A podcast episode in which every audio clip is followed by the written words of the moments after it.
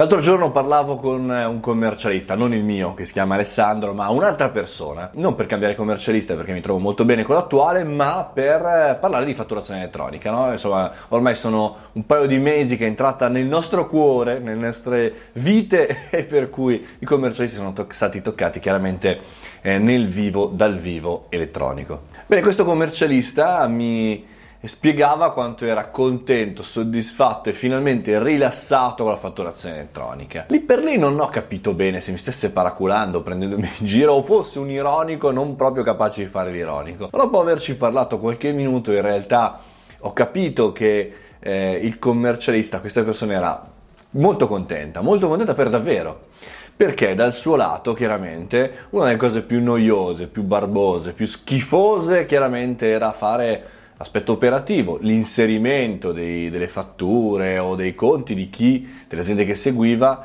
e di chi non le inseriva dentro un programma digitale, eccetera.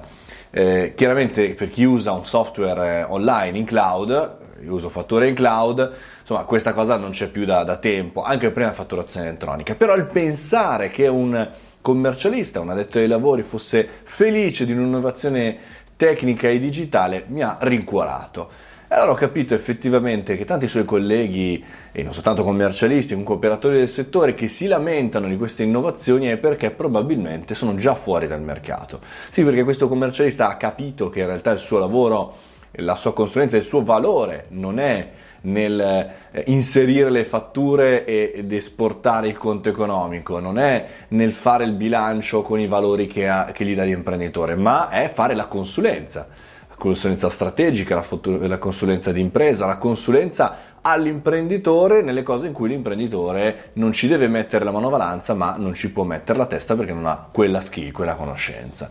In quanti lavori questa cosa si potrebbe paragonare? Questa è una metafora per tantissimi, chi lavora nel mondo digitale, no?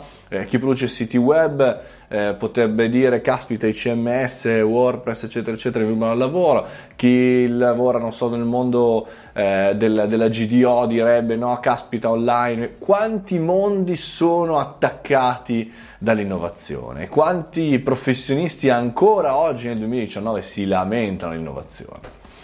Andiamo a vedere, scrivetemelo qua all'interno dei commenti che lavoro fate, che tipologia di innovazione c'è nel vostro settore e come state riuscendo a cavalcarla e a non rinunciare al vostro fantastico lavoro.